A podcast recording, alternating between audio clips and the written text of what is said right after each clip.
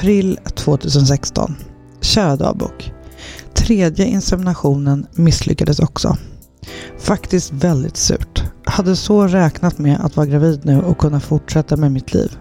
Gå tillbaka till när allt är som vanligt igen och planera framåt och inte vara helt upptagen av att räkna dagar, boka resor, sitta i en gynstol och så vidare. Fattar inte varför det inte går. Och det känns väldigt orättvist. Det måste vara något fel på spermierna.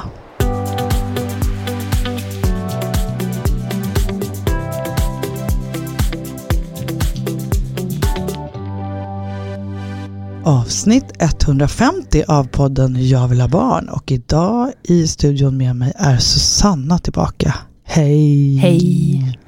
Välkommen! Tack! Känns det bra? Jättekul. Det har ju gått mer än ett år sedan du var här. Det har ju det. Tiden går. Helt tokigt. För er lyssnare som inte har lyssnat på Susanna innan så tycker jag att ni ska göra det. Avsnitt 98 och avsnitt 104. Två väldigt olika avsnitt kan man säga.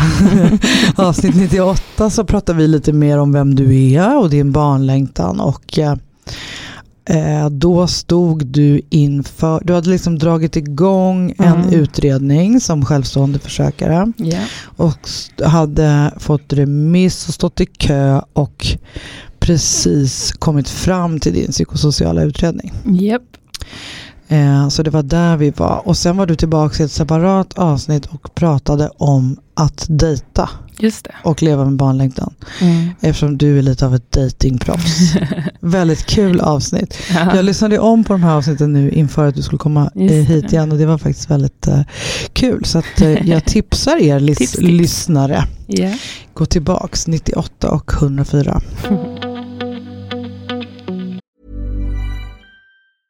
Hiring for your small business? If you're not looking for professionals on LinkedIn, you're looking in the wrong place. That's like looking for your car keys in a fish tank. LinkedIn helps you hire professionals you can't find anywhere else, even those who aren't actively searching for a new job but might be open to the perfect role. In a given month, over 70% of LinkedIn users don't even visit other leading job sites. So start looking in the right place. With LinkedIn, you can hire professionals like a professional. Post your free job on linkedin.com/people slash people today. Eh, För lyssnarnas skull ska vi bara säga att du är 32, Japp. bor i Stockholm, Mm. jobbar som lärare, Jajamän. haft barnlängtan sedan urminnes tider. Urmin, sen jag själv var ett barn. Jag har så väldigt starka minnen av att du är berättade om att du hade liksom fantiserat som barn om din förlossning. Det tycker jag är Ja, så ja, ja. roligt. Alltså. Så himla kul. Kanske inte barnbarn, alltså ett litet barn, men där kring 8, 9, 10 år. Ah, Absolut. så jag tyckte det var jättespännande. Tycker det fortfarande, jag är så fascinerad av förlossningar i största allmänhet. Längtar du fortfarande efter din förlossning? Ja, ja, ja. Ja. Verkligen. Du, när vi såg så, så, så var det ju verkligen så här bara dagar kvar till du skulle Mm. ha din första, eh, ditt första träff med kurator. Ja. Berätta, hur gick det? Det gick eh, över förväntan. Hela min eh, livsfilosofi när det kom till den här utredningen var ju, jag var ju så orolig innan, eh, men kände hela tiden så här, bara de får träffa mig så kommer de bara, Just henne ska vi ha. och, och det var lite, följde med mig lite det tankesättet, för att jag fick en fantastiskt fin kurator. Ja. Eh, vi hade två jättefina samtal. Eh, och hon sa, det vet jag också, sådär, att ja, men jag ser ju på dig, du är ju som gjord för det här. Liksom. Ja. Och, nej, men vi hade verkligen fina samtal. Jag kände inte mig bedömd, jag kände mig inte uttittad. Utan det var verkligen, och hon, hon la mycket fokus på också att, att jag skulle få fråga henne frågor. Ja. Om jag var liksom funderad eller orolig över någonting. Så det blev två jättefina samtal faktiskt. Eh, det, så det var två samtal med en viss tid emellan? Mm. Du, det, här, du var också, det var två saker som jag minns som du var nervös för. Det ena var ju att du har en ADHD-diagnos. Mm. Eh, som vi ändå hade jobbat runt lite redan vid första tillfället. Med, Ja, vid eh, vad heter det, fertilitetsutredning med läkaren. Så det kan ni lyssna på i avsnittet 98 om det. Men sen var du också lite nervös för det här med nätverket. Ja. Hur gick de diskussionerna? Gällande ADHD-diagnosen så var ju jag väldigt tydlig med, och det var även läkaren från de första samtalen som jag var med på, att min ADHD-diagnos rör sig, den är väldigt lindrig så att säga, det är ytterst lite jag har eh, svårigheter med. Och det ska väl tilläggas också att eh, läkaren då, min första läkare sa det, att men herregud, det är väl bara bra att ha känslor, som han sa. Man vill Mm. väl inte vara avstängd. Eh, och det är väl egentligen där som min problematik är. Och det var jag väldigt tydlig med också på de här samtalen med kuratorn. Uh, att jag har bara mycket känslor och ser det som en tillgång de allra flesta av gångerna. Uh, men ibland blir det tufft. Liksom. Mm. Uh, och när vi pratade om det som gällde nätverket, så var det absolut inte heller så att hon ville ha en lista på 10-15 personer som skulle finnas där, utan vi pratade om um, mitt nätverk så som det ser ut idag, där min familj framförallt är en stor del. Mm. och sen har ju jag ganska få, men väldigt nära vänner. Eh, och hon såg nog det också mer som en tillgång, än att jag skulle sagt att jag hade hundra bekanta mm. runt om i stan. Liksom. Mm. Men att jag istället har få väldigt nära vänner som är delaktiga i den här processen, mer än vad jag kanske hade kunnat tro. Hur har du involverat eh, dina vänner? Det är väl dels eh, sådana här enklare grejer, att jag har eh, startat eh, min Instagram då, självstående mamma eller självstående. Ja. med alla ringar och prickar som ska tas bort. Eh, sen har jag även startat en blogg som jag försöker komma igång lite mer. Eh, där blir det visserligen mer en envägskommunikation från mitt håll, men där det öppnar upp möjligheten att få komma mig lite djupare in på skinnet mm. gällande den här frågan. Och den delar också med dina vänner, inte bara med liksom barnlängtan-communityn? Absolut. Mm. Uh, jag har en kompis, hon har till och med erkänt, hon bara, jag är inne varje dag, varför lägger du inte upp mer? hon är så nyfiken. så, så fort det står så här att jag haft en besökare, då vet jag att det är hon. Uh. Um, men sen så försöker jag vara öppen i processen bara den här klassiska frågan, hur är det, hur är läget, vad händer? Liksom. Uh. Så försöker jag väva in det, om det är så att det har hänt någonting nytt eller tankar och funderingar och sådär. Att det mm. att normalisera den här, det här tillvägagångssättet. Mm. Och stödsystemet i familj var ju då mamma, pappa och syrra. Mm. Och nu har det förändrats. Ja, det har ju det. Mm. Uh, min mamma uh, gick bort i januari. Uh, efter att ha kämpat mot cancer i tre och ett halvt år. Det är såklart en supertuff grej för dig just precis nu. Mm. Hur påverkar det din process? Den påverkar både, eller det påverkar både jättemycket men samtidigt ingenting alls. För att det gör ju om möjligt min längtan ännu starkare att få bli mamma. Mm. Eh, sen kanske, det är väldigt känsligt som du hör. Eh, mm. och för just jag och min mamma, vi stod ju varandra väldigt, väldigt, väldigt nära. Mm. Um, hon var ju också väldigt engagerad i din process. Ja, mm. framförallt det. Hon var ju mitt största stöd, liksom. även fast hon till en början, faktiskt ska jag erkänna, var, hon var lite kritisk i början, men det var nog mest på grund av eh, ovetenskap mm. eh, och inte någonting annat. Eh, men så fort jag eh, öppnade upp synsättet för henne och liksom gjorde henne delaktig på processen, mm. Ehm, så var hon ju och har alltid varit mitt största stöd genom livet. Liksom. Um, men det, det blev också liksom, lite min den här uh, powern försvann där i januari i att kämpa. Alltså du menar din uh, liksom framåtanda i processen? Ja, eller? Det, blev, mm. det blev lite tomt och till saken kan sägas att jag några dagar innan hon gick bort hade gjort mitt andra försök. Mm, så du ruvade när det hände? Ja. Yeah. Oh. Och det var ju eh, fem, fem dagar innan hade jag gjort mitt andra försök. Eh, så när vi stod där på sjukhuset så tog jag hennes hand och la den på min mage. Just to make sure, mm. liksom. det kan inte skada. Mm. Mm. så.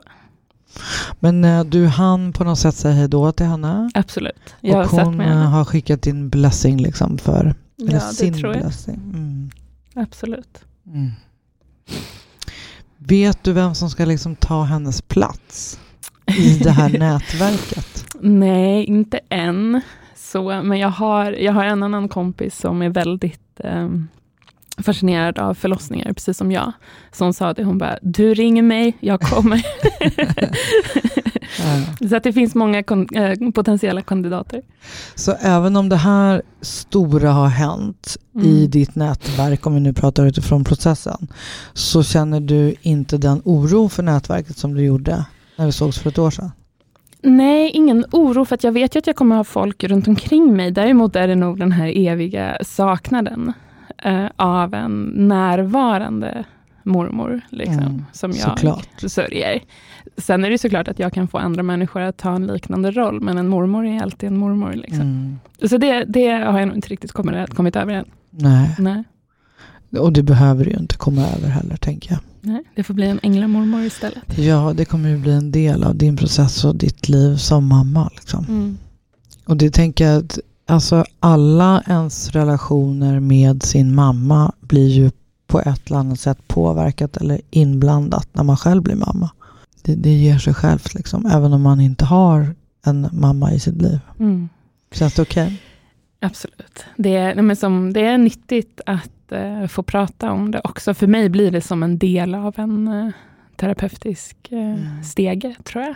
Att kunna prata och eh, både om de jobbiga bitarna, men också att eh, berätta vilken fantastisk mamma hon var. Mm. Och vilka delar av henne som jag vill föra vidare i mitt mödraskap. Liksom.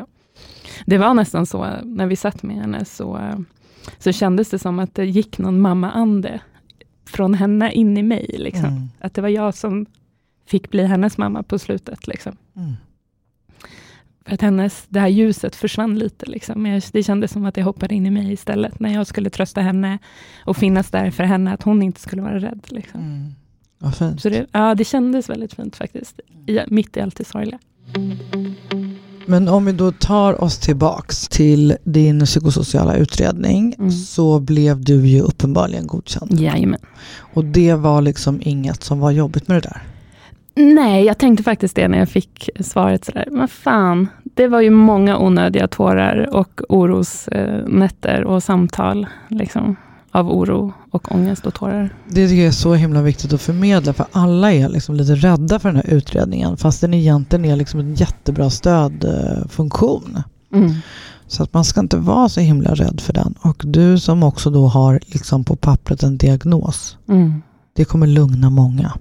Ja, jag hoppas det. Om, jag, om, om det kan hjälpa en, som man brukar säga, så är, det, är jag glad att det gör det. Ja.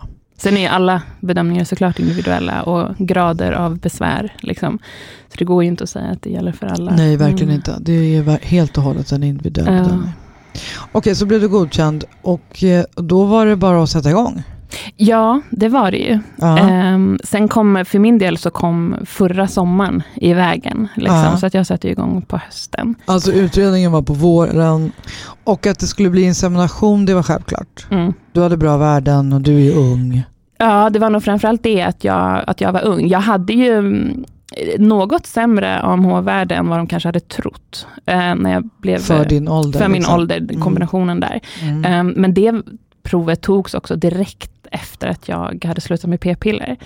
Så att i och med att process, eh, processen eh, drog ut lite, så Ja. eh, precis innan jag skulle sätta igång så tog jag nya värden och då hade mitt eh, AMH-värde höjts till 1,2. Mm, men ändå 0,8 inte IVF då. direkt. Nej. Och har det liksom varit någon diskussion eller har det bara varit självklart? Så vitt jag kan minnas har det bara varit um, snack om fyra inseminationer och sen då en eventuell IVF. Om All right, att man gör, byter de två sista. Ja, Mm, precis. okej. Hur var det då att göra ett eh, inseminationsförsök? Första gången var det ju jättespännande. Ja. Det kändes nästan lite sådär högtidligt. Väldigt, eh, det var väldigt avslappnat och jag minns det som väldigt, eh, väldigt fint. så. Eh, och det kändes liksom inte konstigt. Vilket jag nog trodde kanske, att det, att det skulle kännas lite mer onaturligt än vad det Ja, faktiskt just gjorde. det. Men det, det kändes ju också som en, ett rutinbesök. Bara. De där har ju gjort det hundra gånger. Liksom. Ja, just det. Själva bemötandet. Ja, alltså de, då var det bara min tur. Liksom. Hur gjorde du det speciellt då? Hade du, liksom, du fick inte ha någon med dig va, på grund av covid. Men Mm. gjorde du något innan eller efter? Eller firade du? Eller liksom, hade du någon ritual? Det eller? var faktiskt ganska fint, för efter första besöket så mötte jag upp, eh, jag mötte upp min mamma faktiskt, och hennes sambo. Så vi gick och fikade efteråt. Och liksom sådär försökte känna efter. och Som det- man ju gör. Ja, ja. det är nästan lite gulligt nu efteråt. Sådär. Ehm, men så vet jag också så att jag gick inte på toa och jag ville inte dricka kaffe precis efteråt. Sådär. Små gulliga grejer som man bara okej. Ehm, men det var väldigt fint och det var fint att få träffa dem efteråt också. Ja. Att de var som, även om de inte var med så var de väldigt nära Och inpå. ändå med på ett annat Ja, sätt. Liksom. exakt. Mm. Och hur var det för dig med den här väntan, den så kallade ruvarperioden? Mm, det var spännande. Jag tror aldrig man jag skulle säga att jag kände av min magsäck. Liksom. Man kände av minsta lilla pirr i hela kroppen. Man får en Ehm, ny relation till sin, till sin kropp. kropp. Ja, verkligen. Mm. Ja, eh, det var ganska intressant för i och med att jag nu kan ha erfarenhet av tre inseminationer, så var det min första insemination som jag, eh, nu gör jag sådana här citationstecken i luften, citattecken, eh, där jag kände mest. Ja, då har du Eh, mest symptom. Ja, Nu är jag Ja. situation. Eh, Frågan är hur mycket symptom det kan varit. Men, men om man också tittar på min eh, Instagram så har jag gjort såna här höjdpunkter efter varje insemination. Ja. Ehm, och jag vet att jag hade liksom i min värld lite ömma bröst, mådde lite illa på morgonen. Ehm, och det var dag fem, dag sex tror jag, Ja. framförallt som jag minns det så väl. Eh, och sen precis dagarna innan jag skulle eh, få min mens då, och två dagar senare skulle jag testa, Mm. så fick jag lite sån här, um, ja vad kallas det för? Sån här sp- spotting, blödning. ja. Så tänkte jag, är det det här? Är det det här? Liksom. Ja. Så googlade jag det och första bilden jag fick upp var precis så som det hade sett ut. Ja. Och sen gick det liksom en dag så kom mensen. Mm. Eh, medan då för att jämföra med eh, insemination 2 och 3 kände absolut ingenting. Eh, heller inga liksom, tydliga fysiska symptom heller. Så det var ju... Uh, uh, uh. Alltså jag tänker verkligen att, eh, att varje försök är sitt eget försök och att eh, liksom, jag tänker också på de personer som har eh, fått flera barn så upplever de ju också att det är väldigt, Väldigt, olika. Liksom. Så, så att såklart, Hade du några symptom? Alltså jag kände mig ju supergravid från sekund ett. Nej. Alltså med det försöket som blev Ja, liv. ja. Eh, jag känner mig igen mig väldigt mycket från min första insemination. För då var jag ju också väldigt säker på att Ja. jag. Och hade alla möjliga symptom. Eh, som jag sen på andra, tredje, fjärde, femte inseminationerna Mm. inte såg röken av. Mm. Och om det liksom var inbildning eller om det var sant. Alltså jag har verkligen ingen aning. Men ehm, jag, man hade ju en helt annan inställning. Eller man, jag hade Mm. på första. ja. Och sen blev det liksom något annat. Men sen när jag gjorde min dubbeldonation eh, i Ryssland så då var jag fast besluten om att det här kommer bli. Liksom, Mm. jag, jag prat, narrativet var jag är gravid nu. Från den sekunden som det där Mm. embryot sattes in. Och sen hade jag jättestarka symptom ganska tidigt. Wow. Eh, så att jag kände mig gravid från kanske dag fyra fem. Och då är ju det ett fem dagar så det Mm. är ju dag tio då. Ja, Typ, precis. så det är väl inte orimligt. Eh, men jag kan inte heller säga om det var psykologiskt eller liksom på riktigt. Men när Nej. jag sen väl eh, testade, Mm. alltså på min, på min eh, testdag, då var jag ju jättesäker. Ja, Verkligen alltså. häftigt. Och det var ju stor skillnad från alla andra gånger. Jag Ja. har heller aldrig kommit till testdag. Utan jag har alltid fått min mens innan. Liksom. Ja, Eh, Så det var ju också nytt. Och gjorde mig ju såklart lite säkrare. såklart. Ja, men nu har du vi ju också redan avslöjat att du har gjort tre inseminationer och vi har inte blivit gravid. Nope. Hur har det liksom påverkat ditt generella mående? Efter första inseminationen så trodde jag att eh, jag hade en bekant som hade gjort insemination bara någon vecka innan mig och hon var helt förstörd. Och då tänkte jag, blir hon helt förstörd, då kommer jag, jag kommer ju få ligga liksom med dropp typ, för att jag inte kommer kunna äta och leva. Eh, med tanke på min känslostormiga sida. Eh, men när första inseminationen inte funkade, jag kände typ ingenting. Nej. Inte det att jag inte, var, att jag inte hade kän, alltså, känslor för det. Jag var bara mer så här, ja, men det, det är inte konstigt att det inte funkar. Insemination två var ju precis efter mamma. Och då kände jag ju Just det, var framförallt... mitt i hela det ja. Ja. ja såklart. Så då kände jag så här, vad fint det hade varit om det hade funkat. Lite det här att ett nytt, att ett nytt liv föds Mm. när ett annat dör. Mm. Eh, och det hade nästan känts lite filmiskt sådär. Mm. Om det hade funkat. Så jag hade ju lite Det tilltro hade säkert också blivit väldigt emotionellt. Ja, såklart. Men så när det då inte blev så kändes det heller inte konstigt. Nej, just liksom. Det var bara, det var ju en... Det var så mycket annat med ja, det. Mm. så det blev bara en till sorg i, i den stora sorgen. Ehm, eh, och sen försök tre, då... Det, jag har nog bara så här, jag försöker verkligen på mina bra dagar i alla Mm. fall, ha tilltro till processen. Och jag Ja. vet att det tar tid. Tar det inte tid så är man väldigt lyckligt lottad. Mm. Så försöker jag tänka. Du är ju bra mycket mer påläst än vad jag var. när jag hade gjort tre inseminationer. Mm. Hur kände du efter tredje? Eller där Nej, men I början, min dagbok liksom? här var ju väldigt tydligt att jag Ja. tänkte att det var fel, Att det var fel på spermierna. Men eh, också att jag, liksom, jag hade ju fyllt 40. Det var ju Ja. helt idiotiskt att jag ens Hålla gjorde inseminationer. Alltså, i, verkligen. Alltså. Mm. Eh, men ehm, ja, Men sa de det. ingenting om det när det var, när det var för Nej, dig? det Det står, här ju, ålder kontra... eh, det står ju i min journal som jag ju upptäckte långt senare att eh, vi rekommenderar IVF men eh, patienten vill göra insemination. Okej. Jag har inget minne av att någon har sagt det till mig. Eh, och där får man ju lägga in liksom hur fast besluten jag var, eh, att det är en penga eh, intjänande klinik. Mm, Eh, det finns ju massa aspekter i det. Men såklart skulle de ju varit lite strängare med det. det kan man tycka. Alltså det kan man verkligen tycka. Mm. Och i synnerhet ja, att jag fick göra så många. Ja, väldigt mycket. Det var ju bara pengar ut liksom. tråkigt. Ja, fast samtidigt så är det ju, om jag inte hade gjort dem hade jag inte haft min liv liksom. Och jag vill inte ha något annat barn än Nej, henne. såklart. Så det är ju lätt, när man har resultatet Efteråt. Ja. efteråt så är det ju lätt att liksom och jag hade inte varit så engagerad i andras barnlängtan och hade inte haft den här podden. inte. Och liksom. så Och finns det är vi glada för. det, eller hur? Det är Ja. jag glad för. Så det finns, ju, det finns liksom massa sätt att vrida och vända på det där Ja. som man kan göra sen. Mm. Eh, och det finns också någonting väldigt viktigt i att eh, vara liksom chefen över sitt narrativ, alltså hur man väljer att se på det. Mm. Men det är ganska svårt när man är mitt i. I'm Sandra, and I'm just the professional your small business was looking for. But you didn't hire me because you didn't use LinkedIn jobs. LinkedIn has professionals you can't find anywhere else, including those who aren't actively looking for a new job but might be open to the perfect role, like me.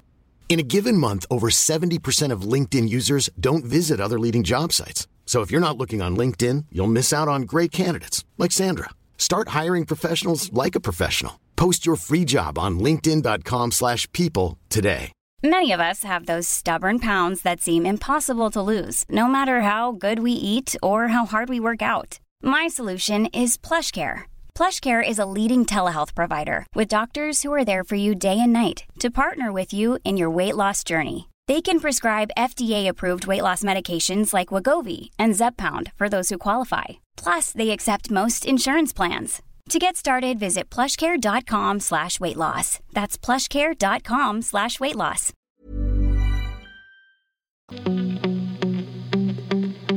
Du, hur är det för dig med det här med att det är en läkare som väljer spermier och att inte du vet vem det är och sådär? Jag försöker ju tänka så som jag vet att eh, många här som har suttit innan mig och även du har sagt att eh, jag ser det ju bara som en, en hjälp på min resa. Jag ser det inte som en, en potentiell pappa eller liksom kvaliteter eller utseende som jag letar efter. Eh, däremot kan jag, jag står liksom med ett ben på varje sida i det här att, men vad fan byt spermier om det inte funkar? Mm. För de använder ju samma, jag frågade faktiskt det på mitt tredje försök, Mm. att det är samma person som de använder. Och lite då för att bolla tillbaka till din dagbok, att det kanske är fel på spermier. Ja. När man har lite sämre dagar så tänker Ja. man så. Eh, Men så försöker jag också tänka på med andra benet, liksom, att fan, folk som är i relation, alltså ett heteropar, det är väl först efter ett år som de bedöms Ja. ha liksom, svårigheter med fort för att bli gravida. Och ett år är ju tolv försök och jag har gjort tre. Mm. Det, Har du på något sätt um, det hormonstimulerat försöken eller har du gjort en Nej. naturlig cykel? Eller? Mm. Helt naturlig cykel, Mm. just för att den är så regelbunden. Jag har fina ägg, jag har varit där och mätt med ultra, på ultraljud och så. Ja. Så att än så länge Så det är ju verkligen som om du gör ett ligg. Liksom, eller vad man ska säga. Exakt. Så vi har egentligen bara legat tre gånger. Ja. Exakt. Ja, men det, är verkligen, det är viktigt att komma ihåg. Jo, jag vet. Jag det- försöker verkligen. Men det gör inte hela lättare. Liksom. Nej. Vad hände sen efter tredje med ditt mående och vad står du nu? Och?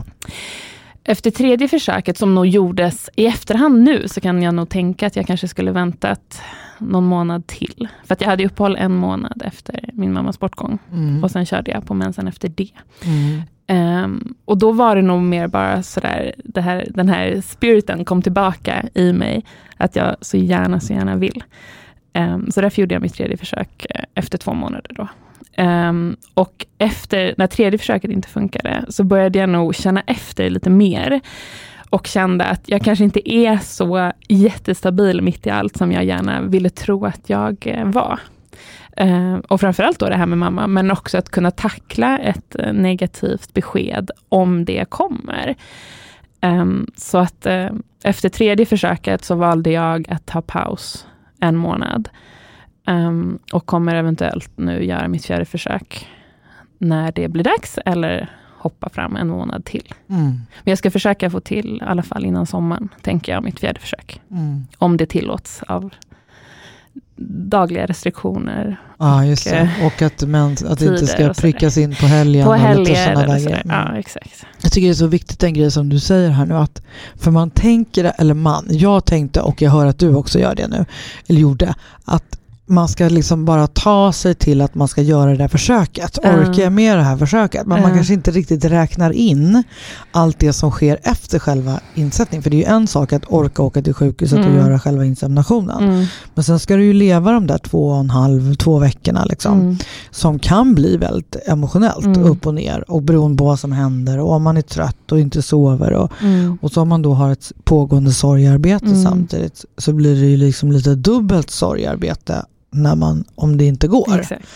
Så att jag tycker verkligen det är väl värt att tänka på. Mm. Att liksom, vad ingår i ett försök och hur mår jag just nu? Ja. Och liksom, vad är det värsta med att skjuta upp en månad eller två?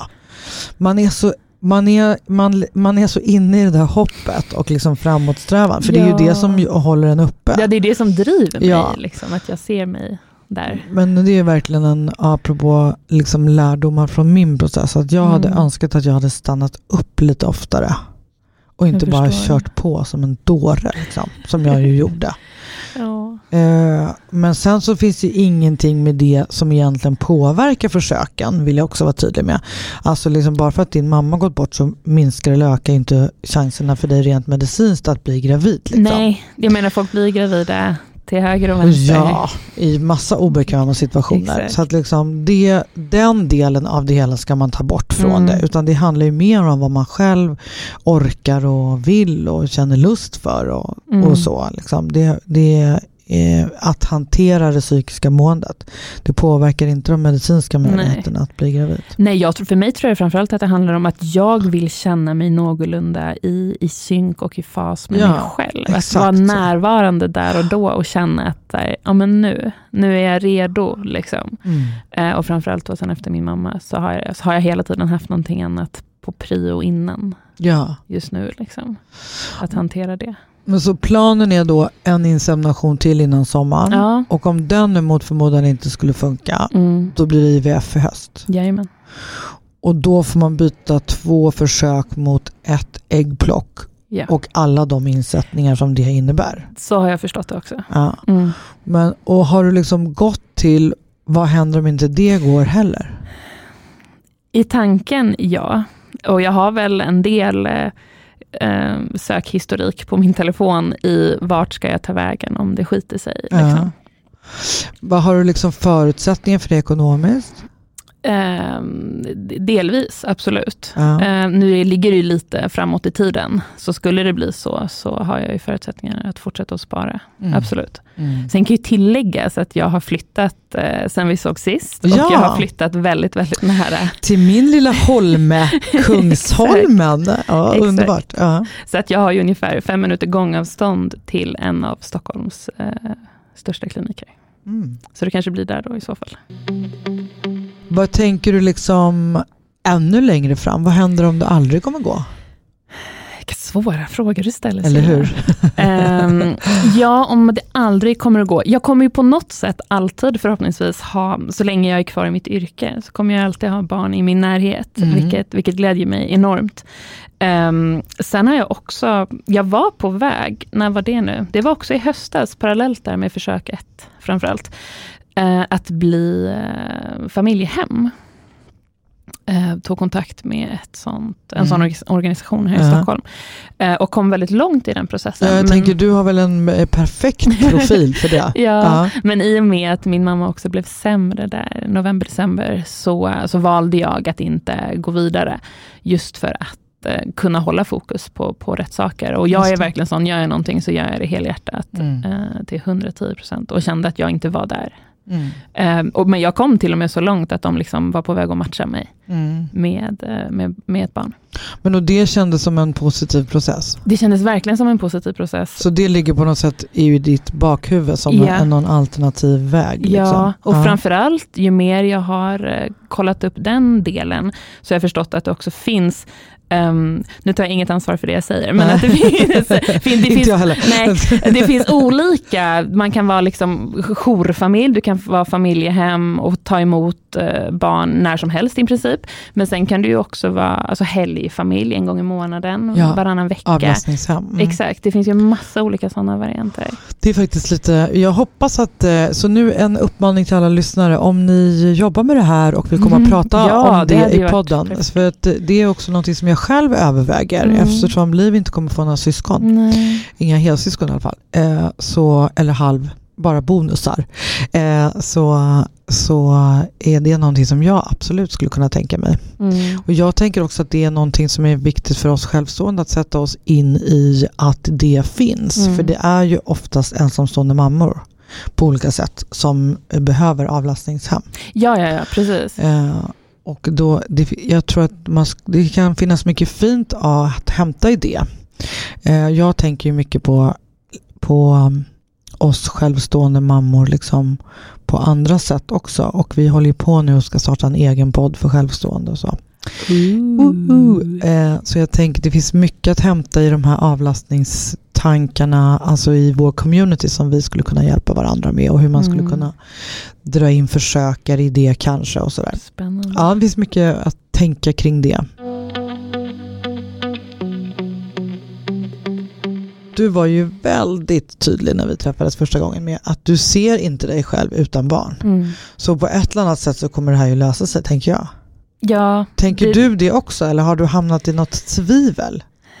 Inte än. Eh, fullt möjligt att jag kommer göra det framöver. Eh, hittills och än så länge så, är jag nog lite mer det här som jag sa innan med tilltro till processen och Ja. att det kommer lösa sig på något sätt. Eh, men, eh, men som sagt, det, det, svänger fort ibland. Ja. Eh, så att, det är mycket, mycket möjligt att jag kommer känna så. Och lite det här att hur, hur långt är jag beredd på att gå. Som sagt, så vi får se som ett tag igen. Vad är liksom ditt ehm, bästa knep eller viktigaste, hur håller du dig kvar i det här hoppet? Jag jobbar mycket med så målbilder, att jag visualiserar sit, både situationer men också bara så faktiska bilder i huvudet. Hur jag går där med min barnvagn eller hur mitt barn går fram till tomten på jul och sådär. Ehm, och jag är nog rätt eh, bra på det, liksom, att, att se sådana bilder framför mig. Mm. Ehm, men sen, Blir du ledsen då på jul? När du träffar tomten och du inte har ditt barn? nej inte än. Nej. Eh, och så försöker jag väl tänka, liksom, jag menar min mamma hon var 40 när hon fick mig. Så att jag hoppas ju att jag åtminstone kan hålla på fram till Du dess. har många år kvar. Ja, men jag hoppas det verkligen, jag försöker att tänka så. Sen har jag ju som sagt, jag har ju små, 24 små vildbattingar mellan 8 och 2 varje dag, som håller mig både på tårna och gör att jag åldras enormt mycket snabbare. jag har fått så mycket grått hår sedan jag började som lärare kan jag säga. Det pratade vi en del om faktiskt i, i de tidigare avsnitten. Ja. Eh, Jag är väldigt imponerad av alla som har ditt jobb och alltså då väldigt imponerad av dig. Mm. Du har också en fråga. ehm, Du, du hade ju en gaykompis som var liksom din inspiration från Mm. början och sen gick du lite om henne. Ja. Hur har det blivit? Eh, Jag har fortfarande, mm, vi sågs för inte så länge sedan och nu har hon kommit lite längre i processen också. Hon har börjat med sin psykosociala utredning. All right, men så du ligger fortfarande lite jag före ligger där? lite före. Ja. Men hon är med på min bana och nu får jag också vara med lite mer på hennes när den har börjat dra igång. Det är ju jättebra. Det är jättespännande att Ja, följa det är så. väldigt kul att ha sina liksom, eh, kompisar i processen. Mm. Nu så måste vi prata lite om det här med dejtandet. Okej. eh, hur mycket har du dejtat det här året? Mm. Jag har dejtat en del, det ska jag inte sticka under stol med. Ehm, jag har börjat uh, coronadejta. Vad, inne, vad Ja, innebär vad det? innebär det? Ja, gud vad spännande. Eh, nej, men, men framförallt så eh, bara det att, att eh, träffa människor som jag kanske inte skulle ha träffat innan. Eh, och än mer nu när det, alltså den här närheten till människor, har ju, det har ju inte liksom haglat med nära kontakter eh, det här senaste året. Så att bara, du vet, man tar en kaffe över Facetime, man tar en promenad utomhus, man gör liksom någon uteaktivitet. Och för mig är det, men det är lite dubbelt. Det är givetvis alltså, intresset för, i mitt fall då, liksom, att, att träffa män. Um, men också bara alltså, närheten till människor, att känna mm. en tvåsamhet, om så bara i ett samtal eller en aktivitet, vilket jag tycker är jätte, jättekul. Um, sen är jag ju nog ganska men flörtig och, och lite charmig när den sidan kommer till. Mm. Alltså jag tycker ju att det är kul och jag ser ju mig själv med eh, om, om, tio år så hoppas jag ju att jag har en partner. Liksom. Mm. Det, så är det ju. Um, och, eh, och det är väl därför, men det går i perioder ska jag säga. Det är mm. långa perioder där jag är så trött på, på dating också. Men sen mm. kommer det där, den där lilla, det där lilla pirret av att uh, lära känna någon. Liksom. Mm. Så det går men det låter som du verkligen separerar dejtandet från barnlängtan och barnprocessen. Jag har blivit så mycket duktigare ja, på det, det. Sen, sen sist. Uh, till och med lite sådär, jag sa det till någon eh, bekant här för inte så länge sedan. Åh, du låter som jag för fem år sedan.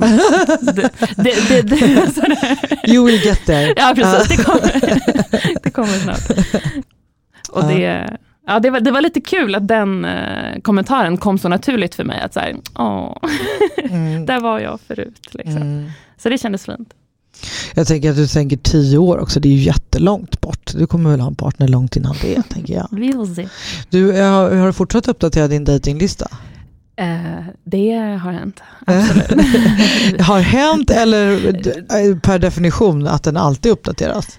Nej men det, någon, någon, sen vi såg senast har det, det, det, har kommit både en och två tillägg på den listan. Men jag har nya typer av emojis då för liksom när det har blivit via zoom eller liksom ja, precis, digital dejt. Eller en mobil bredvid. Uh. Uh, jag, jag, om jag ska erkänna så har jag blivit lite sämre på att, att uppdatera den generellt. Att jag uh. har fått så här, oh, just det, har jag inte gjort. Jag måste ju fortsätta med min statistik uh, Den har inte det riktigt samma funktion. Nej, uh, men det har nog också att göra med att jag inte har dejtat med det här pappafokuset Just som jag har gjort innan. Att jag liksom måste ratea och inte glömma bort dem. Liksom. Utan nu har jag mer kunnat ta det för vad det var, eller är. Var det en trevlig dejt äh, med en drink, eller var det en promenad, eller var det liksom ett glas vin? Jag dejta är ju också sånt himla bra tidsfördriv. Ja, framförallt. Eh, eh, och liksom sätt att umgås, det måste ju inte leda till Nej. en relation. Liksom. Nej. Det är ju bara kul och göra någonting. Ja. För er som inte förstår alls vad vi pratar om för lista här nu så, så gå tillbaka till avsnitt 104. Väldigt, väldigt, väldigt kul. Om du skulle skicka vidare någonting till någon som är där du var för ett år sedan, alltså när du var här första gången. Mm. Du hade gjort din fertilitetsutredning, skickat in dina papper, stod inför den psykosociala utredningen. Vad skulle jag säga då? Ja det, det, det må låta klyschigt, men så här ett år in i processen så tycker jag att det stämmer överens mer än vad man kan tro. Dels det här att ha, att ha tillit och tilltro till processen. Mm. Alltså att den kommer för vissa blir de gravida på första försöket. För andra, om man tittar på din resa, liksom, så blev det ju som det skulle bli också. Men det tog, det tog lite längre tid. Mm. Uh, så att jag försöker tänka där liksom, att det kommer bli bra. Ja. Det kommer bli bra, men jag vet inte när. Så, um, så det skulle jag vilja skicka med. Och sen också det här med att sluta inte leva. Bara för att du vill ha barn. Så liksom. bra tips. För också för att man inte heller vet hur lång processen blir. Exakt. Så man ska inte bara liksom stanna upp hela sitt liv. Nej, Nej det är och så jag tänker tips, också ja. sådär att för, för mig handlar det i alla fall, vare sig jag kommer få barn själv eller tillsammans med någon i framtiden, så ska ju barn födas in i ett, ett lyckligt och nöjt liv. Liksom. Att, att jag då, från mitt håll, ska ju vara så tillfreds med mitt liv jag kan. Och, mm. och göra sådana saker som jag tycker om och lägga tid på det som gör mig glad. Sen är det, nu låter jag så himla happy clappy, det är jättesvårt många gånger också. Men jag vill ändå känna liksom att och det är också en sån grej jag haft med mig från alla dejt, uh, datinghistorier. Det här liksom att häng inte upp dig på en, en man i mitt fall, häng inte upp dig på barngrej. Alltså lev ditt liv. Så kommer barn eller så kommer din partner när det passar. Liksom, Mm. När det är rätt. Och det är ingenting jag kan bestämma, men vad jag kan hjälpa mig själv med, det är att ha liksom, det här som du har pratat om i dina Silla, Sillas Day of Fun. Liksom. Mm. Att jag också försöker, så här, speciellt jag som är lärare och har mycket ledig tid med lov och sånt, liksom, att bara göra så att jag mår bra. Så bra. Partner eller ej, barn eller ej. Så försöker jag tänka och det skulle Utifrån jag vilja den med mig. livssituationen som du är i just precis nu. nu. Hur kan Ja. jag må så bra som Ja, möjligt? exakt. Det är faktiskt eh, väldigt bra råd. Jag tycker också, Linnea som var här för några avsnitt sedan, eh, hon sa så fint också att man måste vilja må bra. Mm, Det är ju du ett tydligt bevis på. Att du vet att det blir bättre för dig om du ser till att må bra. Liksom. Mm. Och igen då, då kanske man hoppar någon månad eller två. Ja, Det behöver precis. inte gå så himla fort. Liksom. Alltså jag tänker så här, tre inseminationer på typ ett år. Det Mm. kommer bli fyra för dig. Mm, Det är ju rimligt. är det? Det tycker jag absolut. Mm. Så att som jag göra fem inseminationer på fem månader, det är inte rimligt. Liksom. Nej. Man måste stanna upp och ta hand om sig på vägen. Ja. Vilken inspiration du är. Åh, tack. Nu håller vi alla tummar och tår för dig tack. på försök nummer fyra och så får du komma tillbaka och berätta hur det har gått Absolut. och hur du mår, för det är ju den viktiga frågan. Mm. Eh, Självstående mamma Ja. på Instagram och vad är blogg- bloggen? Eh, Bloggen heter Mitt barn och jag. Finns på en bloggportal. Ja, det är men- också länkat på Ja, min det, Instagram. det finns på din Instagram. Det Ja. kan vi också skriva på vår Instagram. Ju. Eh, så gå in och följ Susanna i hennes, eh, på hennes resa och eh, skicka mycket pepp och kärlek och tummen upp och sånt där som vi gillar på Instagram. Tack snälla Susanna för att du kom hit. Tack. Mitt i din uh, barnlängtan, eller mitt i din Mm. process och också mitt i din sorg Mm. Efter din eh, mamma. Där kommer in det där också med att sörja randigt och Ja. hoppas randigt som Fröland sa. Ja, Det tyckte jag var väldigt fint. mycket bra Mm. faktiskt. Sörja randigt har ju varit mitt favorituttryck länge och Mm. också lita på processen som Ja. du sa. Men det här med att hoppas randigt är också så himla sant. Alltså Mm. det är verkligen, man får ta det från dag till dag. Mm. Ja, och ibland timme till timme. Till och med så. Mm. Du, eh, tack snälla. Tack. Lycka till och ha det bra. Ha det bra. Hej då! Hej då.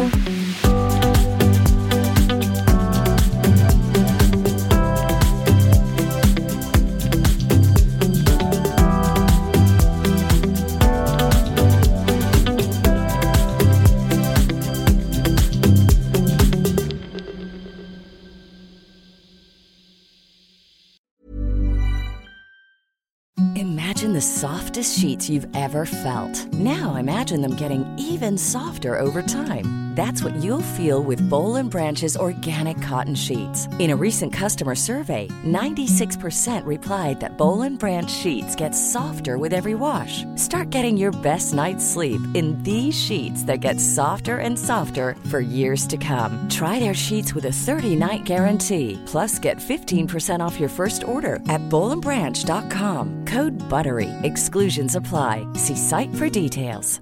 Mom deserves the best, and there's no better place to shop for Mother's Day than Whole Foods Market. They're your destination for unbeatable savings, from premium gifts to show-stopping flowers and irresistible desserts. Start by saving 33% with Prime on all body care and candles. Then get a 15-stem bunch of tulips for just $9.99 each with Prime. Round out Mom's menu with festive rosé, irresistible berry chantilly cake, and more special treats. Come celebrate Mother's Day at Whole Foods Market.